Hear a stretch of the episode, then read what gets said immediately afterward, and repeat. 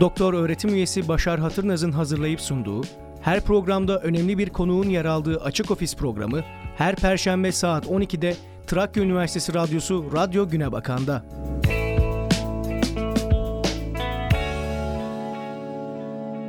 Trakya Üniversitesi Radyosu Radyo Güne Bakan'da yeni bir açık ofis programıyla sizlerle birlikteyiz. Geçen hafta programımızı dinleyenler hatırlayacaktır. Demir Atlı Adam Gürkan Genç bizlerle birlikteydi. Aynı zamanda Etisan Holding Yönetim Kurulu Başkanı Sayın Mert Özgün ve Trakya Üniversitesi Genel Sekreter Yardımcısı Öğretim Görevlisi Burak İşçimen de bizlerle birlikteydi. Çok keyifli bir sohbet gerçekleştirdik. Ancak bu keyifli sohbetin devamını getiremedik çünkü programımızın süresi yetmedi. Biz de ikinci bir program yapalım dedik. Geçen haftayı kısaca bir hatırlayalım. 122 bin kilometre yol yapan ve tam 68 ülkeyi bisikletiyle dolaşan Gürkan Genç'in macerasının içine girmeye çalıştık biz de sorularımızla. Hayatın öznesi olmaktan bahsettik örneğin. Bisikletlerden ve farklı kültürlerden konuştuk. Bugün yine bu konuları detaylandırmaya devam edeceğiz. Eminim ki sizler için de çok keyifli bir sohbet olacaktır ve büyük bir ilgiyle dinleyeceğinizi düşünüyorum. Geçen hafta yayınladığımız programı dinleyemeyenler için küçük bir hatırlatma yapmak istiyorum. Programlarımızın tekrarını radyomuzun resmi Spotify hesabından ve Google Podcast hesabından tekrar tekrar dinleyebilirsiniz, indirebilirsiniz, arkadaşlarınıza gönderebilirsiniz. Bu programı da yayınlandıktan sonra aynı şekilde bu kaynaklardan dinleme şansına sahipsiniz. Şimdi tekrar programımıza dönelim ve konuklarımıza hoş geldin diyerek programımıza başlıyoruz. Merhabalar, nasılsınız? İyiyim, siz nasılsınız? Ben de gayet iyiyim. Tekrar hoş geldiniz. Üniversitede güzel bir sunum yaptıktan sonra sizin programımıza keyifle katılmış durumdayım şu an. Evet, çok yoğun bir programda aslında birçok şey yaptınız. Dilerseniz tam da oradan başlayalım. Çok güzel bir söyleşi oldu. 14 Kasım, 15 Kasım haftasında bir bisiklet turu yaptınız. Bisikletçi arkadaşlarla birlikte Yunanistan'a geçtiniz, geri geldiniz. Ondan sonra öğrencilerimizle akademisyenlerimizin katıldığı bir söyleşi gerçekleştirdiniz. Çok da keyifli bir söyleşiydi. Ben de izledim, takip ettim. Ardından da üniversite içerisindeki e, bisiklet parkurunda bir tur atıp geri geldiniz. Ve şimdi Radyo Güne Bakan stüdyolarındayız ve tekrar programa devam ediyoruz. Dilerseniz birazcık bu iki gün sizin için nasıl geçti ondan bahsedelim. Bisikletle dünya turunu bir şekilde tabii ki Türkiye'ye geldikten sonra yaşanılanları aktarmam gerekiyor. Bu bence her seyyahın, her gezginin dünyayı gezerken öğrendiklerini, kazanımlarını, tecrübelerini bu gezegeni daha güzel bir hale getirebilmek için, insanlar için, kendisi için değil, insanlar için aktarması gerekiyor. Hı hı. Neden? Ne kadar kıymetli, ne kadar değerli bir gezegende yaşadığımızın farkına varmamız gerekiyor. Biz Kesinlikle. o farkındalığı yaratacak kişileriz bu gezginler. Çünkü şehir hayatının içinde, kalıplar içinde birçok şeyi unutuyoruz. Bunların başında da doğa geliyor. Sistemi bozmaya çalışıyoruz. O yaşayan, tıkır tıkır işleyen evet. sistemi bozmaya çalışıyoruz. Biz sistemi bozmaya çalıştıkça dünyada kendine göre bir formasyon alıyor. Bu dünyayı bizim türümüzdeki canlılar için daha zor bir hale getiriyor. Halbuki bu şeyi bozan biziz. Yani kendi kendimize hani kendi bacağına kurşun sıktın derler ya öyle bir durum var.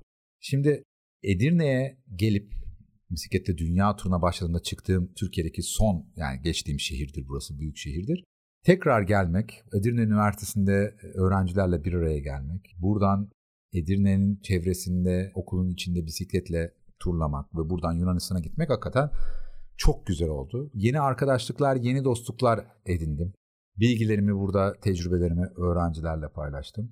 Bu benim için yorucu oluyor. Doğru. Ankara'dan çünkü geldiğim gibi hemen bu sunumları yaptım.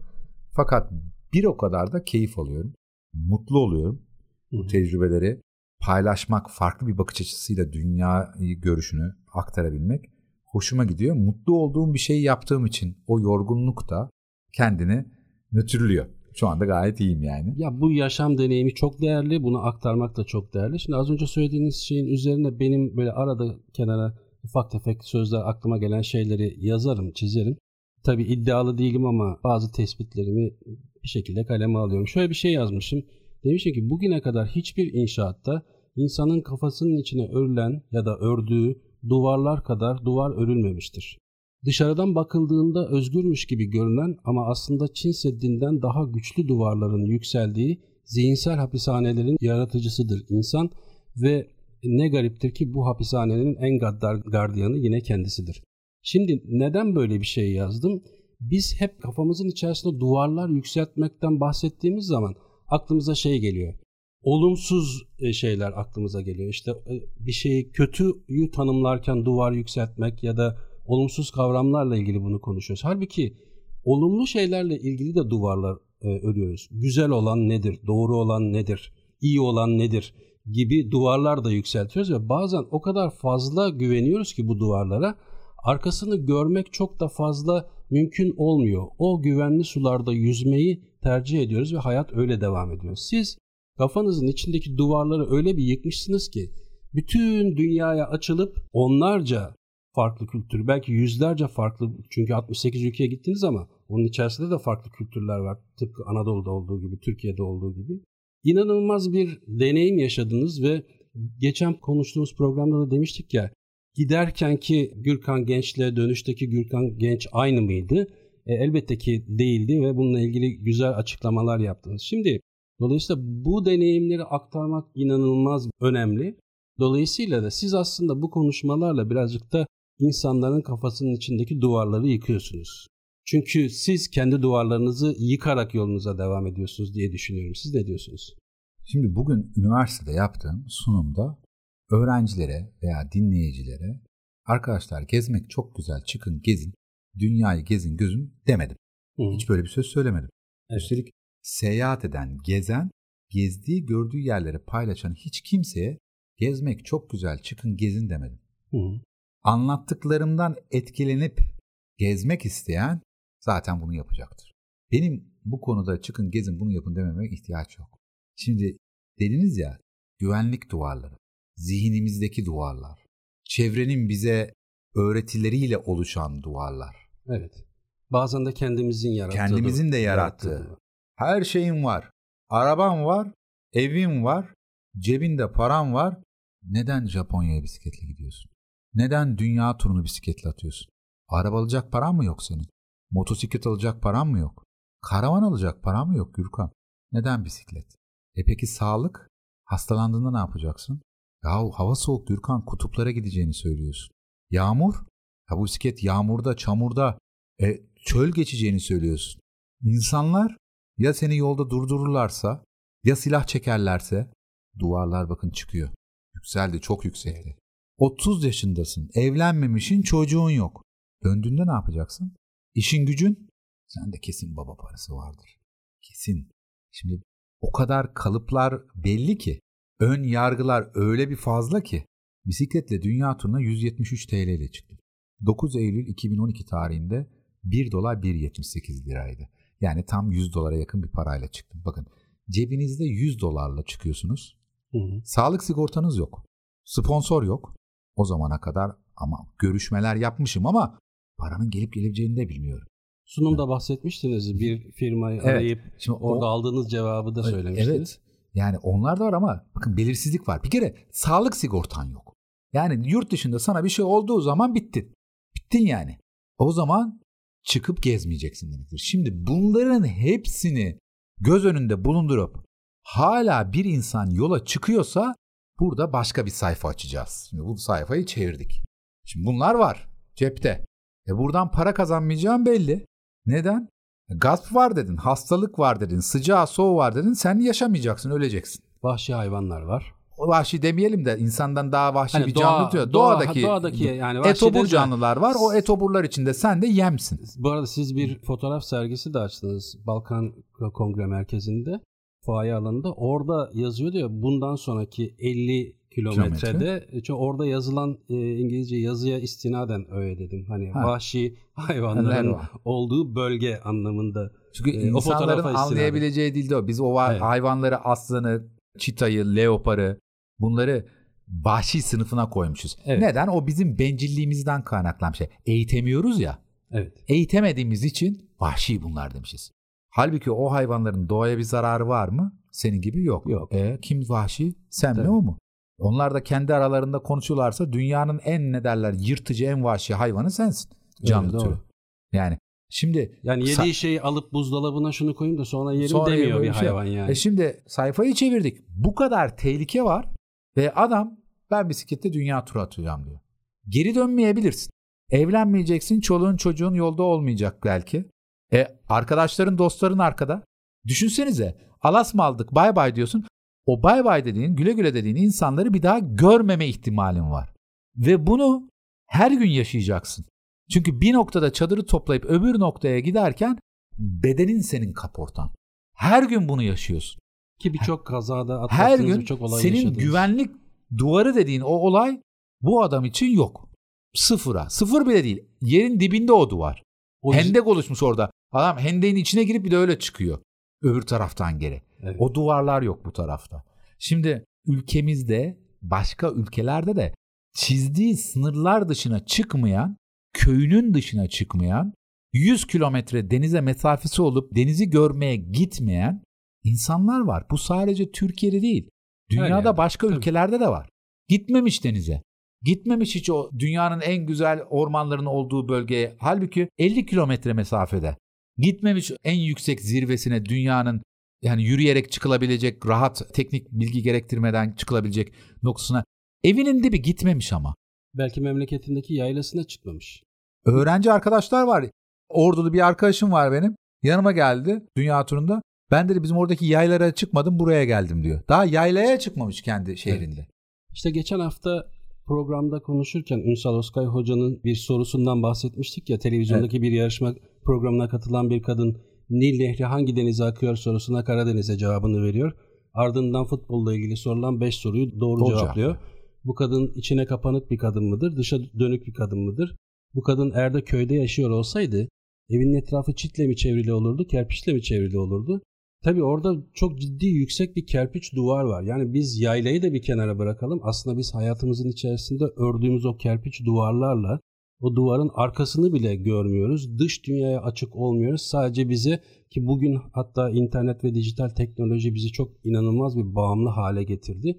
Ve birçok şeyi yalan yanlış oradan öğrenmeye çalışıyoruz. Dolayısıyla aslında içine kapanık ve dışa dönük olmayan evinin etrafı belki zihinsel duvarlar anlamında kerpiç duvarlarla örülü bir hayat maalesef yaşıyor birçok kişi. Burada bunları bu şekilde konuşuyoruz. Yanlış anlamasın dinleyiciler. Elbette. Bakın ben eleştirmiyorum. Bu şekilde yaşamayı kabul edip mutlu olanlar da var. Ben bu sınırlar içinde mutluyum diyor. Ben öbür tarafa geçmek istemiyorum. Ben burada mutluyum diyor. Şimdi bu kişiye de diyemezsin ki e, öbür tarafta ne olup bitenle sen neden bu kadar eleştiriyorsun, ilgileniyorsun. Halbuki sen öbür tarafı bilmiyorsun. Mesela burada ben Türkiye'de bunu çok yaşıyorum. Komşularla ilgili, Türkiye'nin komşularıyla ilgili birçok söz söyleniyor. Gittin mi oraya diyorum? Hayır. Toplumunu biliyor musun? Hayır. Kültürünü? Hayır. E bu fikre nereden bu kadar böyle net, keskin konuşabiliyorsun benle? E televizyonda gördüklerim. Sosyal. Ya da Şimdi internette sen okuduklarım. kendi çitlerinin çevresinde gördüklerinle idare ediyorsun. Şimdi ben şöyle bir şey söyleyeyim. Türkiye'den Japonya'ya bisikletle giderken Türkiye'nin en büyük gazetesi 2010 yılında en yüksek tirajlı gazetesi şunu yazdı. Gürkan Genç Japonya'ya bisikletle gitti. Türk şehitliğine Türkiye'de 81 ilden toplanmış toprak bıraktı. Ben de dedim başka biri daha var herhalde Gürkan adında bu ben değilim. Çünkü ben oraya toprak falan götürmedim. Ki götürmek de çok mümkün değil zaten. Bisikletle giderken illerden toplamışım bütün toprağa geçerken ve bunu da her şehitlik ziyareti yaptım ama bakın ne oldu? Veya Gürkan Genç'in Çin'de çocukları varmış. Bir anda şey oldu bu. Abi sen evliymişsin, çoluğun çocuğun varmış. Hatta burada kırklar elinde Melih arkadaşımız şey dedi. Ya dedi "e, bisikletçiye girdim senden bahsettim. Dedi ki beş para etmez o adam. Çocuğunu karısını arkada bırakmış. Gitmiş ne derler dünyayı geziyor. Bak görüyor musun? Bunlar da hep o standartların içerisinde Şimdi- yaşıyor olmanın getirdiği hayal ürünü şeyler aslında. O standardın ürünü olan hayal okumamış. şeyler. Bak bu okumamış bir kere. İnternette halbuki gürkangenç.com sayfasına girdiğinde 6500 sayfa yazı var. 6500 sayfa yazıyı okuduğunda ülke ülke yazmışım ben. Yaşadıklarımı, hayatımı, üzüntülerimi, mutluluklarımı her şey yazıyor. Halbuki beni okusa, takip etse ama kulaktan duyma bir şeyler var. Sadece bu seyahatte değil, genel olarak tüm ülkelerde şu anda günümüzde sosyal medyadan veya İnternet. İçeriği internetten yanlış doldurulmuş haber sitelerinden alınan haberler sonucunda bilgiye toplum yanlış ulaşıyor. Maalesef. Doğru ulaşmıyor. Bugün en basitinden okuma oranlarının 2015'te bunun sebebini de söyleyeyim size. Çok basit bir sebebi var. Reklam dünyasında 2015 yılından sonra Google'ın YouTube'la beraber topluma gelir kaynağı sağlamasıyla TikTok, Instagram ve daha birçok sosyal medyanın gelir sağlamasıyla bir anda toplumun kısa yoldan para kazanması toplumdaki okur seviyesini, bilgi toplama seviyesini daha da aşağıya çekti. İçerik üretme ama o içeriğin vasfının hiçbir öneminin olmadığını gösteren bir sistem haline geldi. Bir de çok az içerik üretiliyor. Aslında üretilen içeriklerin çoğaltılması durumu söz konusu. Yeni Evet. bir içerik üretilmiyor da. Var olanı çoğaltma var. Mesela bugün baktığınız zaman bir konuyla ilgili bir Google'a girip araştırma yaptığınızda aslında birçok farklı kaynakta aynı metinleri görüyorsunuz. Çünkü hepsi bir yerlerden copy paste yapmış ve gitmiş. Dolayısıyla belki doğru bilgiye ulaşmak doğru sistematiği kurmadığınız sürece de pek mümkün olmayabiliyor. Konuşmamın sırasında bazen biz de İngilizce kelimeler kullanıyoruz. Kopyala yapıştır, copy paste. Evet. Hani bu bize yani çünkü sürekli daha demin konuşuyorduk maruz kalıyoruz. Evet. Sosyal medyadan, internetten uzaklaştığımız zaman kopyala yapıştır. Bu mesela işte bu sosyal medyanın, internetin bize verdiği, bilgisayar kullanımı bize kattığı böyle Evet, enteresan öyle. şeyler var yani. Ben olabildiğince onlardan uzak durmaya çalışıyorum ama sosyal medyada özellikle mesela Twitter kullanıyor musun diyorlar bana. Hı hı. Ben kullanmıyorum. Var Twitter ama ben Hı hı. kullanmıyorum. Hı hı. Çünkü oraya girdiğinde bambaşka bir dünya var. Facebook'a giriyorsun bambaşka bir dünya var. Sadece sosyal medyada mesela Instagram'da görüntü fotoğraf kare paylaşıyorum ben. Çektiğim fotoğrafları paylaşıyorum. O da bisikletle dünyayı geziyorsun. Az buçuk bir şeyler paylaşmak gerekiyor. Yaptığın şeyleri. Ha yazıyorum internet sayfama var. Orası benim alanım. Gürkangenç.com benim. Orada istediğim gibi yazıyorum. Orası benim at koşturduğum yer. Benim Evet. yerindeyse. Böyle bir seyahati dediğim gibi konuşmanın başında paylaşmamız gerekiyor.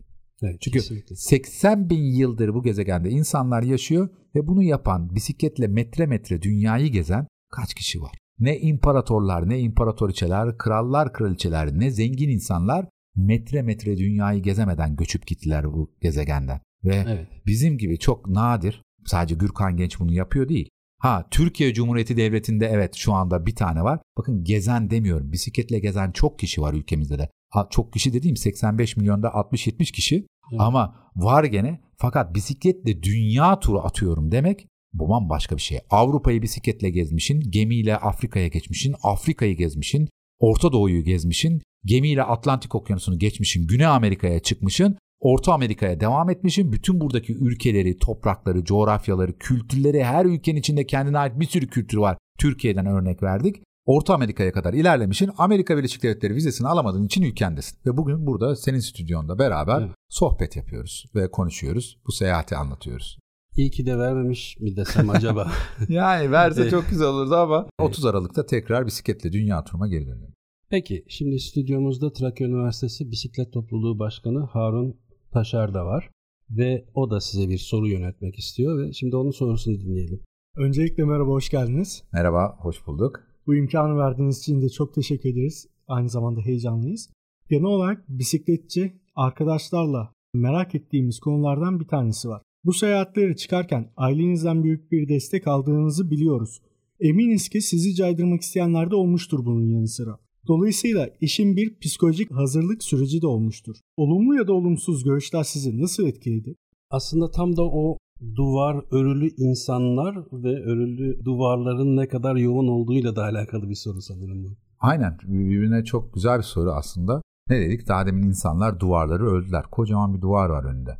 Hayatın her anında, her döneminde, yaşamının her döneminde bisikletle dünya turunu bırakalım, bisikletle gezmeyi bırakalım. Kariyer hayatında düşüşler olacak. İş bulamayacaksın. İş bulduğunda, çalışmaya başladığında başarısız olacaksın. Eleştirenler olacak. Her defasında, her düşüşünde bu tarz şeylerin, zaman kayıplarında ben yapamayacağım, başarısız olacağım dediğin anda iş bitmiştir. Ben başaracağım diyeceğim. Ben şu şu şu eğitimleri aldım. Ben boş bir insan değilim. Çalıştım, öğrendim, okudum, kendimi geliştirdim. Evet zamanı gelmedi ama ben bunu başaracağım. Benim kariyer hayatım da o şekilde oldu. İletişim Fakültesi Radyo Televizyon Sinema okumayı istiyordum. Kazanamadım. Ankara Üniversitesi'nde okumak istiyordum. Olmadı. Marmara Üniversitesi'nde okumak istiyordum. Olmadı. Yakın Doğu Üniversitesi'ni kazandım. İyi ki oraya gitmişim. Bursla kazandım. İyi ki oraya gitmişim. Çünkü bir anda Türkiye'deki en iyi iletişimcilerden ders almaya başladım. Japonya'ya gitmek istedim. Bakın yani lise bir hayatımda hayalli kuruyorum. Radyo televizyon okuyorum. Halbuki iç mimarlığı kazanmıştım ilk denememde. Ama ben orada okumayıp tekrar buraya iletişime geçtim. E, üniversiteyi okurken Japonya'ya gitmek istedim. Cebimde ne para var ne zaman var. Gidemedim Japonya'ya. Ta ki 30 yaşına kadar. 20'li yaşlarda kurduğum hayalimi 30 yaşında gerçekleştirdim. Bisikletle gideceğim dedim dalga geçti herkes. Yapamazsın dediler. Her şeyin var Gürkan niye gidiyorsun dediler işte. Duvarlar, duvarlar, ha. duvarlar. Dedim ben yapacağım bunu. Onu da yaptım. Çocuk kitabı yazacağım dedim. 2013'te bunu söyledim. Bak 2013'te söyledim. İnsanların kulağına çocuk kitabı yazacağım dediğim zaman yazacak işte bir ara yazacak. Söylüyorum ama sürekli 2013'te söylüyorum. Yazacağım, yazacağım, yazacağım. Pandeminin tam ortasında 4 tane çocuk kitabı çıktı. Demir Atlı Adam. Şu anda 3. baskısını hazırlıyor. 30 bin adet sattı. Üniversite öğrencilerine burs vereceğim dedim. Ben çünkü sponsoru çok zor buldum. Kimse bana destek olmadı. Ben bu öğrencilere genç kaşifleri kuracağım dedim. Her yıl Ocak ayı ile Nisan ayı arasında seçimleri olur.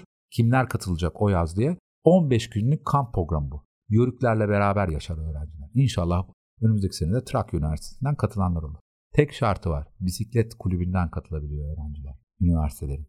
Çünkü bisiklet kullanılan bir proje olduğu için 15 gün orada Aladağlar'da öğrenciler bizim misafirimiz. Şimdi burada dikkat edersen ne yapacağını senden daha iyi hiç kimse bilemez. Sen eğer bir şey yapacağım diyorsan yaparsın. Bunu sen karar vereceksin, bir başkası değil. Ben yaparım diyorum. Motivasyon her zaman olmayabilir. Bu kadar insan bak hayalini senin baltalıyor.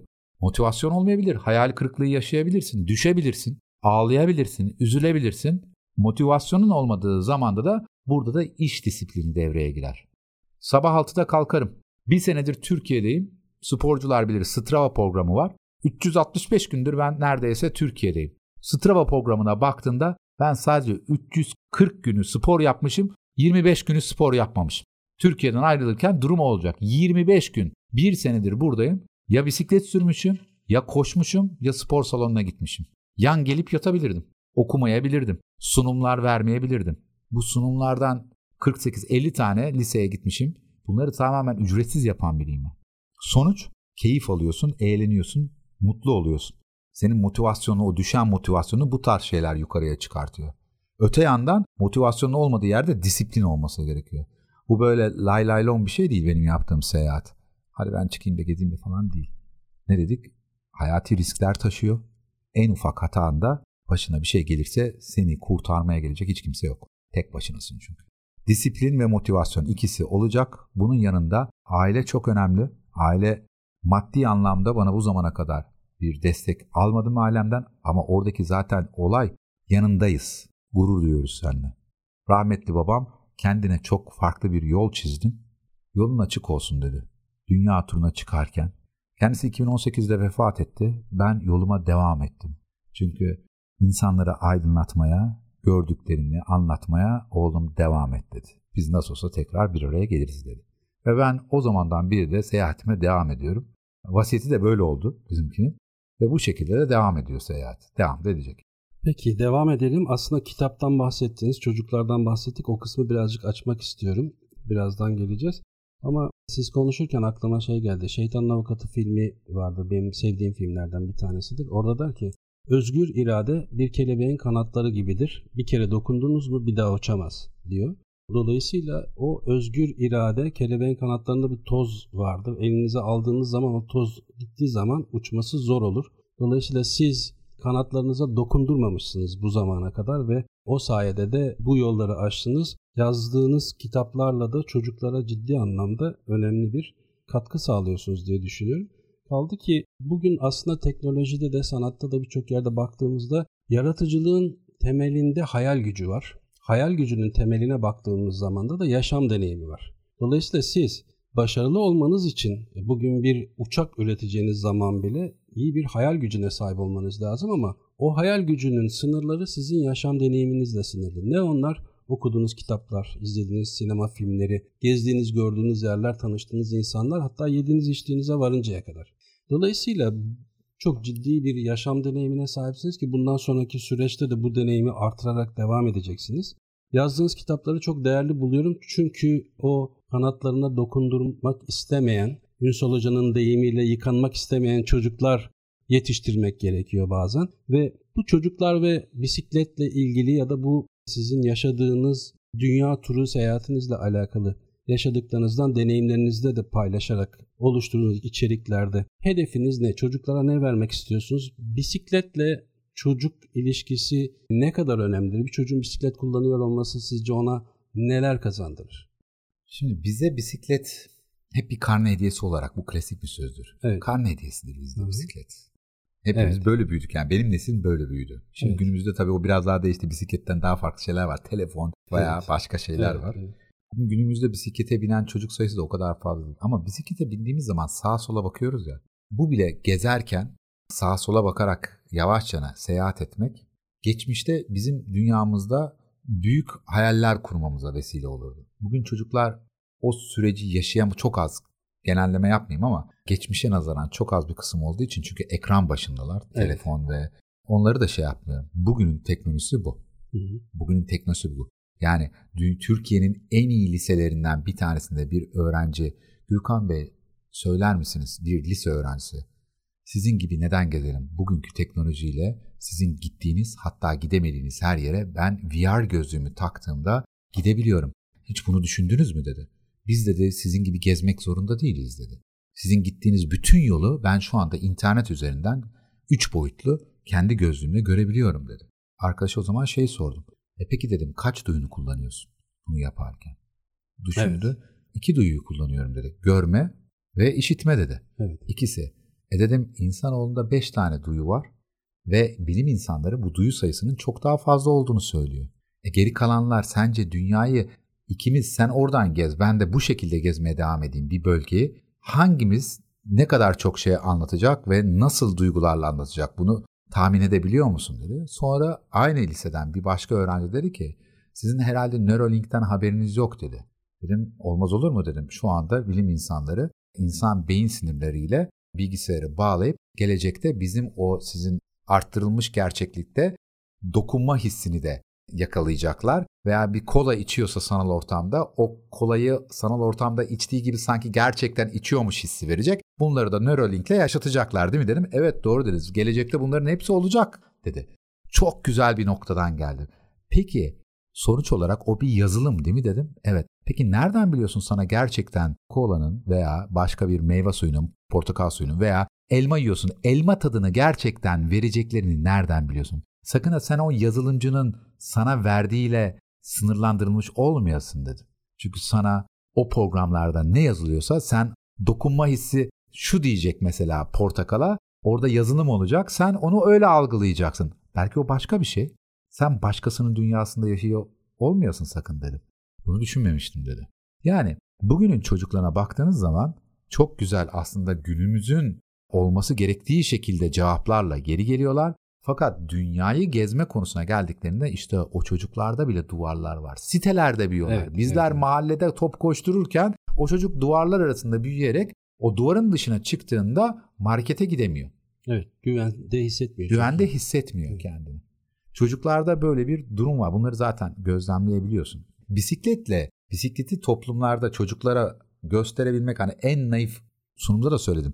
Doğa dostu deriz. Halbuki bisikletin doğa dostu olmadığını da sunumda anlattım. Evet. Neden? Madenlerden yapılıyor.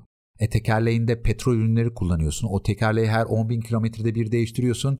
Çöpe atıyorsun. Ne oldu? Karbon izi çıktı. Ve bunun bir de sürekliliği var. Her 10 bin kilometrede bir lastik. Her 5000 kilometrede bir balata. Sürekli zincire yağ sürüyorsun. Rulmanlara yağ sürüyorsun. E senin bisikletinin karbon izi de çıktı. Hani yoktu karbon izi? Bize böyle öğretilmiyor mu bisiklet? Evet. E ne oldu? Doğa dostu bir Doğa ulaşım dostu. aracı olmaktan çıktı bisiklet. Evet. Dünyayı en az kirleten ulaşım aracı oldu çocuklar. O zaman dünyayı en az kirleten ulaşım aracına sahibiz. Durum böyleyken biz bu dünyayı nasıl kurtaracağız sizce? Biz dünyayı yok mu ediyoruz? Bu kocaman gezegeni insan canlı türü nasıl yok edebilir? Sakın ha bizim yaptıklarımızdan dolayı bu gezegen bir formasyon alıp da insanlar için yaşanmaz bir hale için kendini getiriyor olmasın. Sen gezegeni yok edebilecek güçte misin? Yoksa o gezegen seni yok etmek için Bir formasyona mı giriyor? Şuradan en basit şöyle vereyim. İnsan bağırsağında 70 bin virüs yaşıyor. Beden ölürse o virüsler de ölür. Virüs yaşamaya devam etmek için insanı bakın canlı tutuyor. O zaman biz bu gezegende yaşamak istiyorsak gezegeni canlı, canlı tutmamız lazım. Kendi türümüz için. Çocuklara bunu anlatıyorum. Çok değerli bilgiler. Açıkçası siz konuşurken bu programda aklıma gelen hissiyat ve kafamda oluşan imge şu. Domino taşlarından böyle dizerler ya birçok şey bir yerden dokunursunuz birçok yere doğru açılır böyle yukarı çıkar falan bir sürü taşlar birden dökülür ya.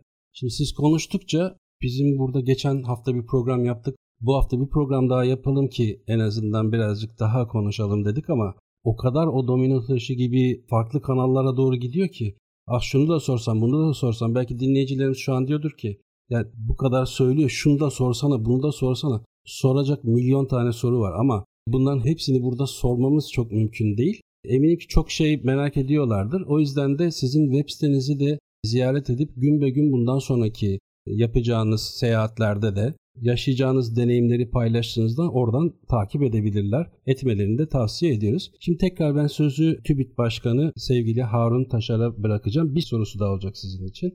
Öncelikle az önceki vermiş olduğunuz bilgi için çok teşekkür ederim. Hepsi önümüzü aydınlatan birer tecrübe aktarımıydı bizim için. Şimdi sizin kadar dünyayı gezmiş olamasam da Trakya bölgesini ve Marmara'nın belli bölgelerine kadar bisiklet turları yaptım kendi imkanlarımla zamanda.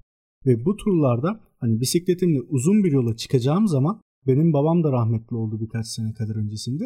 Rahmetli babamın kalan yüzüğünü yanımda taşıyorum. Ve genel olarak bu yüzüğü yanımda olmadığı zamanlarda o gün hani yolda bir olay olacakmış. Hani örnek veriyorum jantım kırılacak, lastik patlayacak ya da hani uygun bir ekipmanım yokken kötü bir duruma yakalanacakmışım gibi bir totemim var. Sizin de bu tarz bir toteminiz var mı?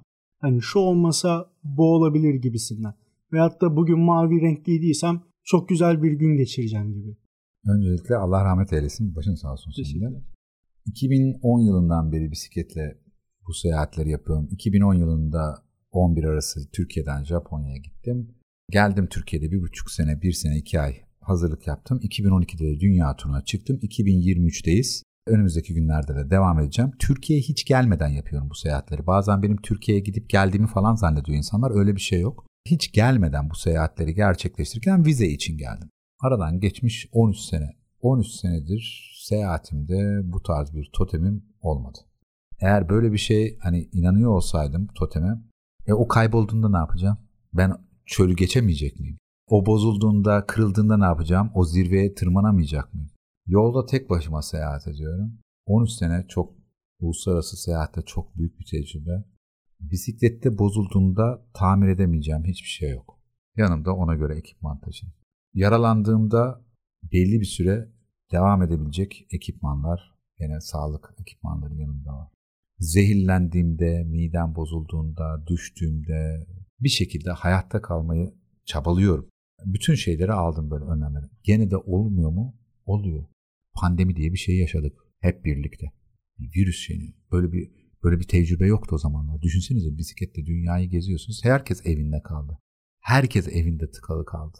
Aylardır çıkamadı. Ama bisikletle metre metre dünyayı gezerken bir anda 5,5 ay bir evin içinde kalıp 10 ayda bir ülkeden çıkamamak benim için çok enteresan bir şey oldu. O zaman çözüm de üretemedim. Kendim de çözüm üretemedim. Ama o zaman bile kendime çok dikkat etmiştim mesela. Sağlığıma, sporuma, aktivitelere. Fakat totemlik bir durum bende hiç olmadı. Bundan sonra da olacağını da zannetmiyorum. Ha arkadaşlarımın, ailemin tabii ki taşıdığım şeyler var ama bunları bir totem olarak görmüyorum. Sonuçta totem kötü bir şeyler olmasın diye taşınıyor ama evet. aslında sizin yaşadığınız deneyim tam da o e, sorunları göğüsleyip onlarla mücadele edip devam etmek üzerine kurulu bir. Totem e, kendin oluyorsun işte. Evet. Yani gerçekten hani yapabileceğine inanıyorsan, başarabileceğine inanıyorsan ki tökezleyebilirsin de. Tabii tabii. Zaten yani. onu söyledik. Düşüyorsun. Evet. Düşmeden zaten böyle bir şey yapıyorsan o normal değil. Çok normal değil yani. Bir şeyler gelecek başına onun da, olacak. Onu da bir yere kaydetmek, onu evet. da bir şekilde değerini bilmek gerekiyor. Şimdi size ilginç bir soru soracağım ki daha önce böyle bir soru duymamışsınızdır. Bir tek kelimelik soru soracağım size sadece. İşte 13 yıldan bahsettiniz, işte yıllarca Türkiye'ye gelmediğiniz, işte farklı coğrafyalarda dolaştığınızı söylediniz. Bir tek kelime. Bunun altını siz istediğiniz gibi doldurabilirsiniz. Tek kelime. Evet, tek kelimelik bir soru. Özlüyor musunuz? Evet. Peki. Biraz daha detay istesek. Şimdi tek kelime dediniz. Özlüyorum tabii ki. Sonuçta bu kadar büyük bir macerayı anlattıktan sonra Ankara doğumluyum. Hı. Orada okudum, orada büyüdüm. Arkadaşlarım, dostlarım, ailem, kuzenlerim, sevdiklerim herkes orada. Yola çıkarken ağlayarak çıkmıştım. Çünkü Türkiye-Japonya turunda bu yolculukta vefat edebileceğimi, ölebileceğimi anladım. Ne dedim? İnsanları bile bile, göz göre göre terk etmek, bir daha son defa görecekmiş gibi alas mı aldık demek ailene, sevdiklerine. Bu çok zor bir şey. Ben her telefonu açtığımda aileme, görüntü şimdi o daha da kötü bir şey oldu teknolojinin gelişmesi. Evet. Annem tarafından çok iyi ama hani bakıyorsun ailenle, görüşüyorsun, kapattıktan sonra sürekli yoldasın. Sürekli dağ başındasın, sürekli çöldesin ve bir şey olduğunda sana yardıma gelemeyeceklerini biliyorsun. Her ayrılıkta, her konuşmada özlem duyuyorum onlara. Evet. Sadece o da değil. Gittiğim ülkelerde insanlar beni evlerine misafir ediyorlar. Aileden kabul ediyorlar. Beraber Evet. yemek yiyorsun. Bir gün kal burada diyorlar oluyor iki hafta, üç hafta. Bir hafta sonunda bir bakmışın o kadar aile olmuşsun ki. O kadar çok şey paylaşmışsın ki. Ayrılırken onlar da ağlıyor sen de ağlıyorsun. Çünkü bir daha onları göremeyeceksin.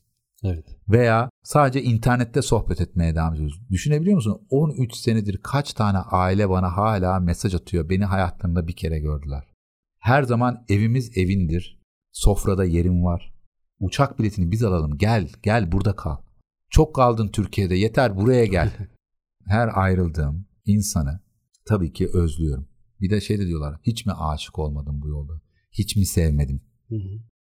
Bazen de şu her limanda bir sevgili bu şey de çok söylenir. Denizcilik Ee, için. denizcilikte. Evet. Benim denizcilikten daha şey. Denizciler sadece limana gidiyor. Evet. Ben limandan da geçiyorum içerilere de giriyorum. Düşünsene dedim. Aşksız zaten olmaz. Aşksız zaten olmaz. Yani robot değilsin. Yani bir ülkede bir süre kaldığın zaman tabii ki aşık olursun. Tabii ki seviyorsun. Yani çünkü aynı şeyleri konuştuğun, paylaştığın karşına bir kadın çıkıyor. Çıkmama gibi ihtimal de yok. Ve hani evlendin mi diyorlar. Hayır evlenmedim. Çünkü karşıdaki yani senin sevdiğin ve seni seven kadına da doğruları söylemen gerekiyor. Ben böyle bir adamım. Önümüzdeki günlerde tekrar yola çıkacağım diyorsun. Hani bunu bil. Böyle bir hayatım var benim. Evet. Bu da çok zor. Sırf buradan bile konuşmaya başlasak herhalde 5-6 program Tabii canım, ne- yapmamız. ne program, ne- e, ne çıkar? gerekir. Çok Buradan daha şey çıkar, dizi çıkar. Çok daha fazlası Tabii, olur kesinlikle. aynen öyle. Belki bir dizi olur bilmiyorum. Buradan olabilir yani. Var olursa- bunun bir tane şeyi var. Ben eğer bugün yaşadığım ilişkilerden dolayı yolculukta bunları sosyal medyada herkesin gözü önünde paylaşıyor olsaydım bugün benim takipçi sayım ne derler burada 80 bin Türkiye'nin tamam bırakın dünyada ne derler tanınan biri olurdum. Özel hayatımı aktarmadığımdan dolayı şov olmadığı için şu anda Evet, bilinen evet. biri değilim ülkemizde. Maalesef özel hayatı çok fazla merak Tabii tabii. ediyoruz. O dünyanın her yerinde öyle. Sizin kendinizle ilgili söylediğiniz bir söz var. Diyorsunuz ki birçok kişi benimle tanıştıktan sonra hayal kırıklığına uğrayabilir. Hayallerinizdeki Gürkan Genç olmayabilirim. Herkes gibi hatalar yapan, yaptığı hatalardan ders çıkaran, öğrenmeye devam eden bir insanım. Kısacası tek başıma seyahat etmek hiç zor olmuyor ve kabul ediyorum anlaşılması zor bir karaktere sahibim. Bu sözler sizin değil mi? evet benim söylediğim. Bu sözlerin altında çok şey var tabii ki. Geçmiş, yaşanmış bir sürü şey var. Peki bu seyahatler bir kaçış mı? Bunu söyleyen insan bir şeylerden mi kaçıyor acaba? Yani bir kaçarak mı başladı ya da? Kaçmak için mi başladı bir şeylerden, sistemden, sizi boğan duvarlardan ya da başka şeylerden? Bu bir kaçış mı? Kaçışla başladı, başka bir şey oldu mu? O kısmını çok merak ediyorum. Şimdi bu tarz bir seyahate çıkacağınız zaman bir şeylerden ülkede rahatsız olup kaçıyorsanız geri döndüğünüzde gene aynı şeyle karşılaşacaksınız. Evet. Kaçarak gidersen bu olmaz. Hı hı. Bir şeyden kaçıyorsan zaten böyle bir seyahati yapamazsın. Kaçmaman gerekiyor. Restoranın vardı, evin vardı, araban vardı. Gelir Evet, değil, evet, evet. kaçacak bir şey yok. Hı. Zaten insanlar ne demiştim sunum içinde veya işte buradaki sohbette arabayla çıkabilirsin. Motorla çıkabilirsin. Annem Japonya'ya gidiyorum dedim de ne zaman uçuyorsun dedi. Yo bisikletle gidiyorum dedim. Ne bisikleti dedi. Çadırda da kalmayabilirim. Şimdi bunların hiçbirini yapmak zorunda değilim. Burada bir kaçış yok. Burada yaptığı işten bisiklet kullanmaktan keyif alan bir adam Ve bunu yaparken de keşfetmekten, merak ettiği yerlere giderek mutlu olmaktan hoşlanan bir adam var. Ya aslında Şimdi- kaçıştan kastettiğim şey şu. Geçen hafta konuştuk ya işte hayatın öznesi olma durumu, özgür olabilme durumunu konuşmuştuk Ünsal Hoca'nın sözü üzerinden. Yani aslında illa çok büyük problemler olması gerekmiyor. Kaçmak derken aslında sizin yaşadığınız hani dedim ya hayatın öznesi olmaya en yakın yaşayan insanlardan birisiniz. Dolayısıyla o hissi yaşamak, o duyguya ulaşmak belki bir kaçışın sebebi olabilir anlamında söyledim. Evet güzel bir bakış açısı o. Bizde bir şöyle bir kalıp da var. Mesela ne demiştim orada? Benle seyahat etmekten hoşlanmayabilirler. Çünkü Evet. seyahat kavramı bende bir disiplin vardır. Onu söyledim zaten. Sabah 6'da kalkılacak. Çadır toplanacak. Kahvaltı yapılacak. Pedallamaya başlanacak. Belli bir ritme sahip olman lazım. Ara yerlerde hiçbir şey yoksa gezilecek hızlı gitmek zorundasın. Benle seyahat etmek istiyorsan. Çünkü ben ona göre su taşırım. Lay lay lay lom diye gezmem. Hı hı. Bu acelem olduğundan değil. Yolum çok uzun. Bedeni yormak istemiyorum.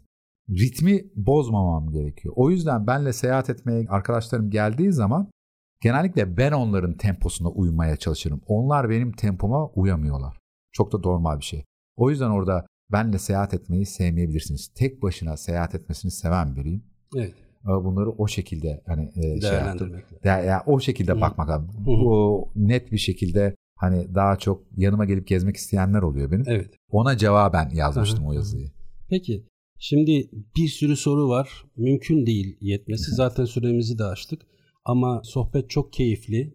Diyorum ya hani bu bir dizi de olabilir. Böyle dizi programda olabilir. Her şey olabilir. Ve çok keyifle de takip edilebilir diye düşünüyorum. Son iki soruyla e, Tamam. bitirelim istiyorum. Şimdi yolda neler düşünüyorsunuz? Düşünmeye çok zamanınız oluyor. Müzik dinliyorsunuzdur eminim ki. Ve sizinle ilgili işte bir sürü şeyler araştırdım, baktım, ettim falan filan. Benim aklıma Yeni Türkü'nün bir Dönmek diye bir şarkısı var. Neresi sıla bize, neresi gurbet diye sözler geçiyor. Sizin için neresi sıla, neresi gurbet? Ya Gürkan yolda ne düşünüyorsun dediler. Şimdi seyahate çıktın. Ama öyle bir şey var ki seyahat önünde bir seyahat programı var ki senin. 4 ay tatil yapacaksın. 4 ay. Programı planladın falan çıktın gittin işte oraya gideceğim buraya gideceğim 4 aylık tatil. Şu anda stüdyodaki herkese sorsam muazzam bir olay değil mi? 4 Evet. ay tatile çıkacaksın. İmkanın var kafada bir sürü Evet. plan yaparsın. Düşünürsün. Oraya gittim oraya gittim oraya gittim. E onu 8 ay yapalım. 8 ay tatildesin. Ve sürekli hareket halindesin. Evinde olmayacaksın bak. 8 ay. Hadi onu 16 ay yapalım. 32 ay yapalım. 64 ay yapalım. 128 yapalım. Düşünsene 128 ay tatildesin.